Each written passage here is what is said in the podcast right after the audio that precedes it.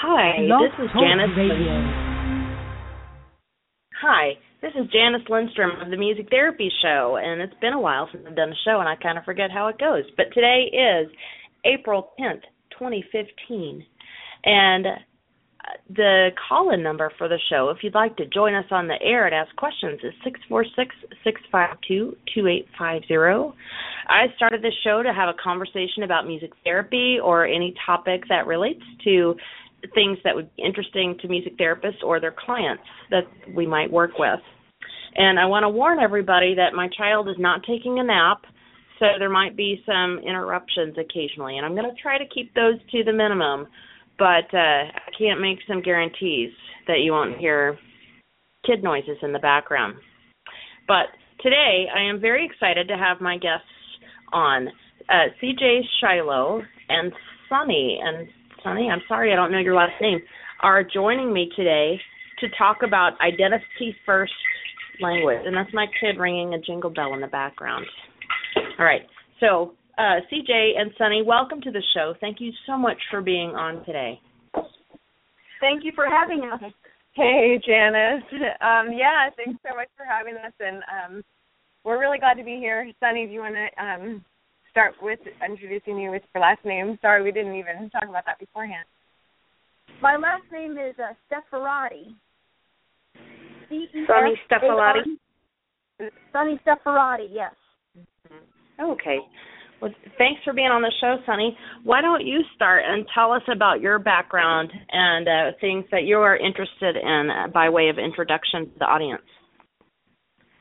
Well, I'm totally blind, and I was adopted from Korea at age two, and I was diagnosed with autism at age 13. I met CJ in 2011 at her second sensory friendly concert, and CJ can tell you more about sensory friendly concerts, but I have an amazing gift called Perfect Pitch.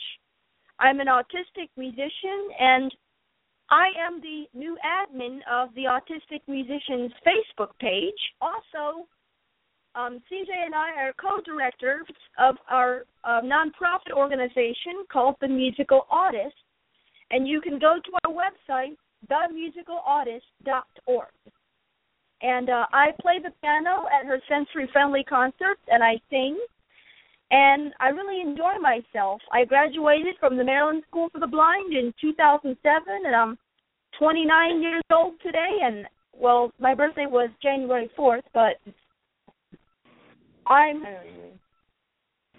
I'm just glad to be here to talk about identity first language and self advocacy and presuming competence. Thank you, Sunny, for that introduction. Uh, my name is CJ Shiloh. I'm a board certified music therapist. I think I, I probably know a lot of the audience members that listen to the music therapy show because um, I guess I'm I'm pretty well connected uh, with the music therapy field, um, particularly on an online presence. And so, as Janice knows, Janice and I uh, actually served on a online conference for music therapy committee for couple years, and I'm still serving on OCMT, and so I'm really grateful to have that uh, that position, volunteer position, because it really helps me to stay connected with music therapists from all over the world. Sunny, do you want to say something else? I also would like to say that I listened to Janice Lindstrom's music therapy show with Natasha Thomas, a music therapist at the um, School for the Blind in South Dakota, and I also like listening to talk radio shows um, about health and about um, autism. Like if you've heard of National Public Radio, that's the show that my mother listens to. And uh, if whenever Temple Grandin speaks, you all have heard of Temple Grandin, but when she speaks or when there's anything about autism, I turn my radio dial to NPR. And boy, do I get inspired when I listen to it. Thank you for sharing that. I really am glad to have you both on the show. And uh, let's start off by answering the question what is identity first language and why is it important? So this is a topic that I think is really important to talk about, and uh, especially in the month of April because there is so much publicity and, and awareness of autism in the month of April. And so I'm really glad that you invited me to be on the show to discuss some of these things because in all of my advocacy work over the past few years, music therapists um, tend to ask me this question above all other questions, and I think it's something that music therapists tend to struggle with in terms of how they communicate with their clients and and how to refer to clients. So, just like if you've um, been to any of my presentations at music therapy conferences, I tend to to say this quite often, um, but my rule of thumb as a professional is to simply use the phrase "a person on the spectrum." And there's very specific reasons why I say this, and so let me just explain both sides of it. Um, you know, person first language, as we know, is the the precedence that that we set as professionals that the person comes first. And so, with with many types of disabilities, you would use person first language. Exceptions would be in the deaf community, because there is great pride in deaf in deaf culture, deaf community, where it's, it's deaf with a capital D in reference to the culture, and that a person, you know, a person would say I'm a person with deafness, right? It, it's um you cannot extract that from the person. It would mean that I'm a person with left-handedness and that doesn't make sense. I mean, being left-handed is is part of who I am neurologically and so the same thing with any type of identity language when you think in terms of religion and gender and how we take these these words and and it is part of our identity and it cannot be removed or extracted from us as as if it were a disease or a disorder and so oftentimes what we see uh, in uh, rising in the past five to ten years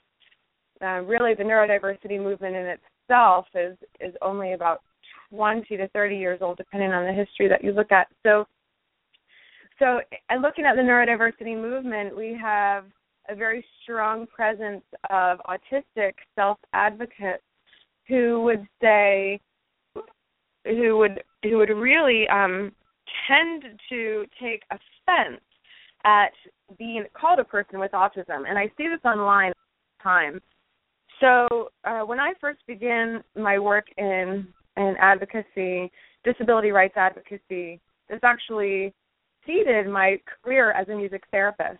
And so I was, you know, working as a music educator, teaching lots and lots of kids on the spectrum, and just had. Can you hear me? Okay, my phone is is beeping in. Sorry. Um, and I had spent a lot of time learning about autism on my own and going to different conferences. I had been to uh, uh, a lot of the main things that you first find when you start googling autism. I went to some Autism Research Institute um, conferences. There's a Defeat Autism Now conference that I volunteered for. Did a variety of things learning about autism, and it wasn't until I met a professor at a, a school in Ohio. Her name is Melanie Yergeau. Y E R. Oh, Sunny, how do I spell it now? I almost forgot. Y E R E A U. Yeah, Y E R E A U. I think Melanie's writing is very important for anyone to to look up. That's why I'm spelling it and mentioning it. Her blog is called Aspie Rhetor, R H E T O R, dot com. She has a variety of different publications. She is on the spectrum herself, and she is a, a, a you know higher uh, academic professor, and so in disability studies in English. And so my sister had actually connected me with Melanie, and when I saw her erase a board in her classroom of of a picture that she took and just posted it on Facebook, and it it rocked my world. I was able to see it answered a lot of the questions that I had about autism that had, I had never been able to really find an answer about. And this was years ago, and I really didn't know that much anyway. But it was the first time that I'd ever seen the word neurodiversity had seen the word presume competence, um, identity first language, all of these things that I am I'm a, a big advocate for now. And so um Melanie's writing was just really influential in my life and I've talked to her and she's also a chapter leader of Autistic Self Advocacy Network in Columbus, Ohio. And so through Melanie then I became connected with um, other ASAN members here in DC. ASAN meaning Autistic Self Advocacy Network. So they're located in the DC area, and being in Maryland myself, you know, I had a great opportunity to connect with uh, local chapter leaders, Ari Ne'eman, who is the founder and president of ASAN, and a variety of different people uh, within the organization. And so that really opened up a whole new world to me in terms of a way to view autism that is very much different than what we see in more of a, a diversity, or more of like the more of the pathology paradigm. So, oftentimes in my presentations, I talk about cure versus acceptance. Another way to phrase that is the pathology paradigm, right? That's the cure model. Pathology paradigm versus the acceptance, um, also called the diversity paradigm. And so when we look at autism through this lens, it really, I think, is eye opening to many professionals because as professionals, we see a, a, a big difference between ourselves and the people that we serve. And from here, I'm kind of jumping around a little bit. I'm going to go back to the talking about persons um, when I say a person on the spectrum. But first, I just want to give a really good shout out to an article that just came out in Voices last fall uh, in 2014, volume 14, number three. And a music therapy student named Rachel Reed, who I've known for several several years. Rachel's wonderful, and a professor at Slippery Rock University. They co-authored a paper together in Voices called "Destabilizing Bodies, Destabilizing Disciplines: Practicing Liminality in Music Therapy."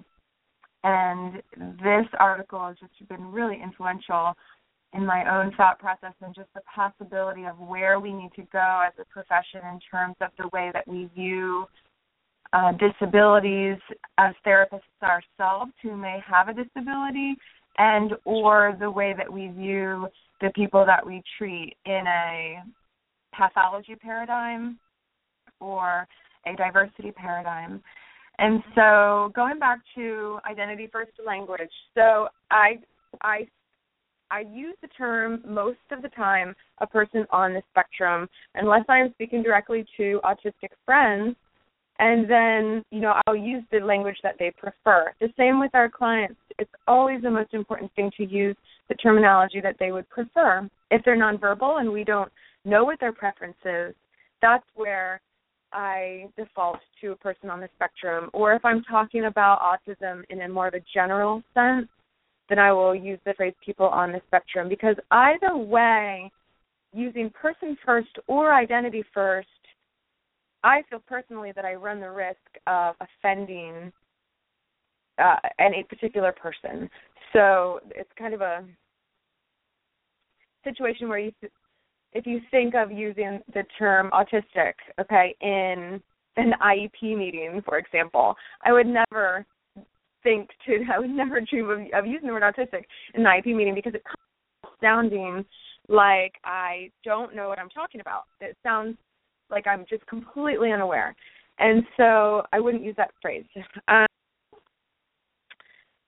then I also would not use the term a person with autism my self advocate friends because then they would also be offended and highly offended even using the term with autism. Now some of my self advocate friends I know are also find it offensive when professionals use the term on the spectrum because then it's also sidestepping the entire issue.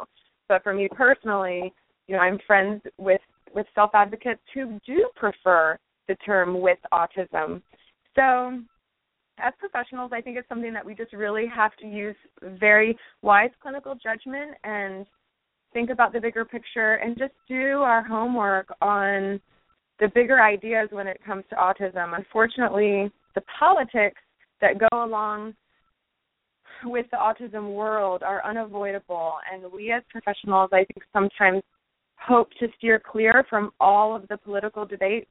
Um, some do, not me. I seem to jump right in the middle of it uh, quite often, and I've been finding myself in that position even before I became a music therapist. Um, another really important thing for music therapists to consider at all times is our code of ethics number four point that we cannot say any um, negative. Uh, we need to keep harmonious relationships with other other professionals and other professional organizations.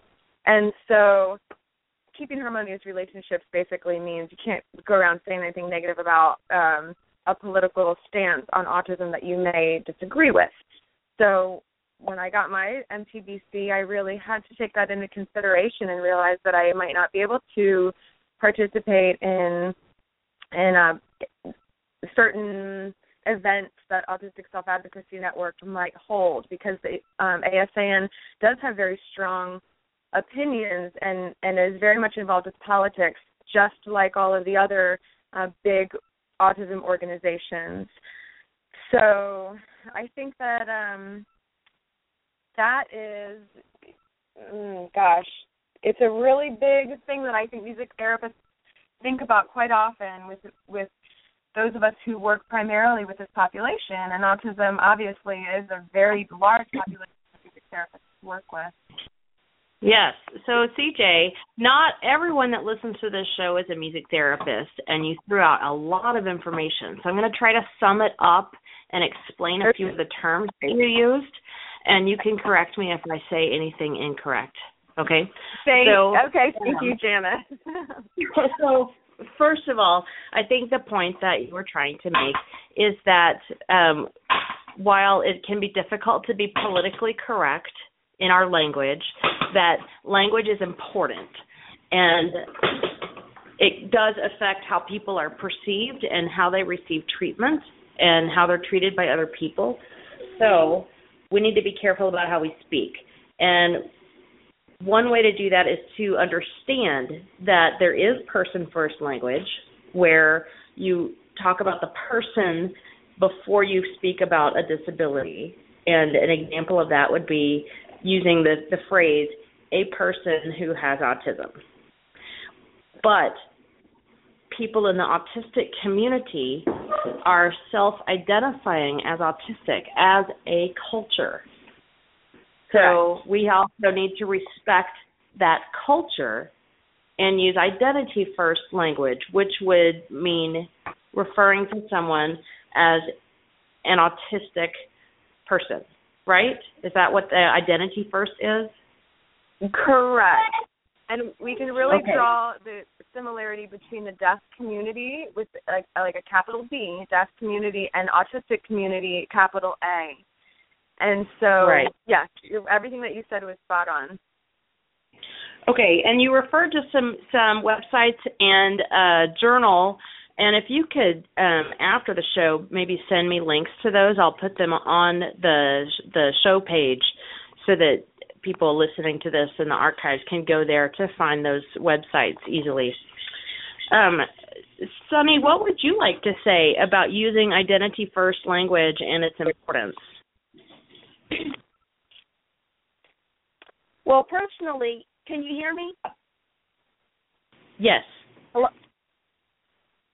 Well, in my personal experience, I'm struggling with the word autistic because in my own family life, it's the word has been used as a put down. And thanks to the help of CJ, you know, she's trying to help me understand that the word autistic can be used as a positive word. And and here's my thing. As a Christian, I believe that words can have a long lasting effect, whether positive or negative.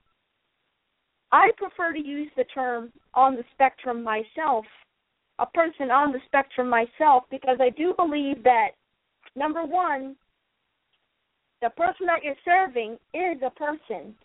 And my take is this a person first, and on the spectrum simply means difference or neurological difference. I'm struggling, really. I'm I'm struggling because you know, I want I mean, I want the word autistic to be used in a positive way and I I know I need to look beyond my own home life to impact the autistic community. I mean, I try not to use the word as much because of the way it's been used around me. But I'm, I'm really struggling because just like like CJ said, deaf community with a capital D, autistic community with a capital A. My thing is, I want to see a change in the way we use words because, like CJ said, you wouldn't use the word autistic in an IEP meeting because it would sound you would sound like you're ignorant. But that's the common, most common way. Right. My thing is, my my personal take on it. Just ask on their ability to communicate. Just ask the person how they would like to be referred. A person with autism, autistic person, or a person on the spectrum. My my thing is just to ask the person yourself. Yeah, I I completely agree with Sunny on all those points, and we it's something that as co-directors of the musical Autist that we we work together to really create a positive culture around autism and and and develop autistic culture and community so that it is something that you know future generations of of kids on the spectrum can grow up without the negative connotations you know that Sunny was expressing um, that that she has grown up with with people using the word autistic in a demeaning way, and so it's something that we have to be really sensitive about, and and that's why Sunny and I both you know use the term on the spectrum um, by default because you just really don't know sometimes what that can that can um, communicate to a person. So yeah, the you know the concerts are only one piece of it. So I think people know my name um, in in the field or in the autism community and and know me about the Sensory Friendly concerts. That's just really one portion of the musical Autist as an organization. Something like the first phase of of what we're doing, and and now it's it's quite exciting. We're moving into some new territory. You know, it's been the past four years that we've been developing the concert, and I also wanted to mention a couple things about that. I, I published a a paper with Blythe LaGasse, uh, Dr. LaGasse from Colorado State University. Uh, we published a paper in the International Journal of Community Music. I'll post the link in the show. Um, so that paper is really the um, the first paper to have been published in music therapy literature about neurodiversity. And it is we talk about it in the light of community music therapy. And so it was through studying the literature in community music therapy that really helped me to develop sensory friendly concerts as a community music therapy initiative similarly along the lines of of how we've seen in uh, in feminist rights movement and LGBTQ and and different types of um, of authors that have written on the topics of of just the next social rights movement. And so, you know, that's just the beginning, and, and we're excited about writing more more papers about that. And then there's also um, a CMTE that I created on music therapy and neuroed, which is Dr. LaGasse's uh, website for continuing education. I'll leave a link on that too, but that just gives a lot more information about neurodiversity. Okay, so what are sensory friendly concerts?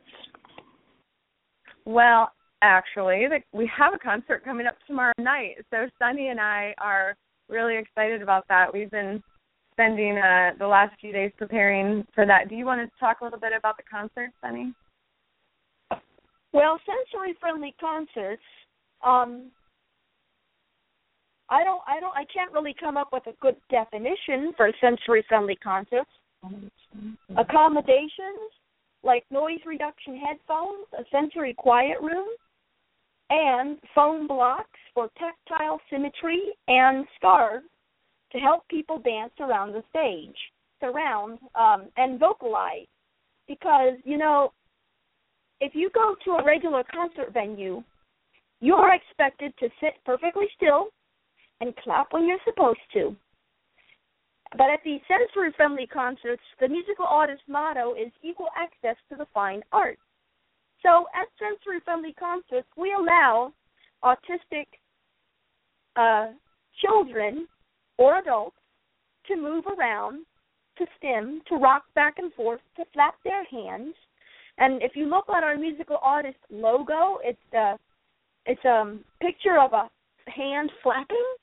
So we always use the phrase hand flapping aloud and uh it's different from a regular concert venue where you have to undergo the social pressure of do and it's really not accessible for people on the autism spectrum whereas the sensory concerts we put on we allow you to stim and rock back and forth and vocalize and dance. So janice are you there? Yes. I i know i can't believe our time is already almost up. I just looked at my clock and it's it's uh it's twenty five after. Um yeah i guess we probably have to wrap it up soon. I there's something also that I want to give a great big huge shout out about. Um, it's something that comes alongside what we've been talking about with neurodiversity. Um, presuming competence is very very important in this whole realm of talking about neurodiversity um, and self advocacy. So uh, just really quickly, I would love for every person that I know to look at the work that is being done in Indiana and Evansville by Casey DePriest. And Casey is a music therapist who began a school this year called Access Academy. And it's modeled after Suzanne Oliver's school in Arizona. Um, and some of the listeners may be familiar with that, but I'll leave a link to Casey's um, Casey's site is very similar also to the work that I am doing here in Baltimore at the Hudson Institute. And so, what, the work that we're doing in researching motor differences of people on the spectrum who are nonverbal, who have the means to communicate using an iPad through um, supported typing. And so, there's some really exciting research that will be happening this year with um, Dr. LaGasse and Casey and, and myself and uh, Carrie Cornelius. So um, I just wanted to throw that in before we run out of time. Do you have any other questions, Janice, for us? Um, that's about it. I, and you're going to send all of the links and and information where people can access that to me, and I'll put it up on the show page for this episode, um, so that everyone can find all of that. I really appreciate you both being on the show to talk about it. We're going to have a little bit of xylophone background noise music from my my son. Um, but thank you for being on the show. Um, we are out of time, and I really appreciate CJ and Sunny for sharing their perspective on identity first language.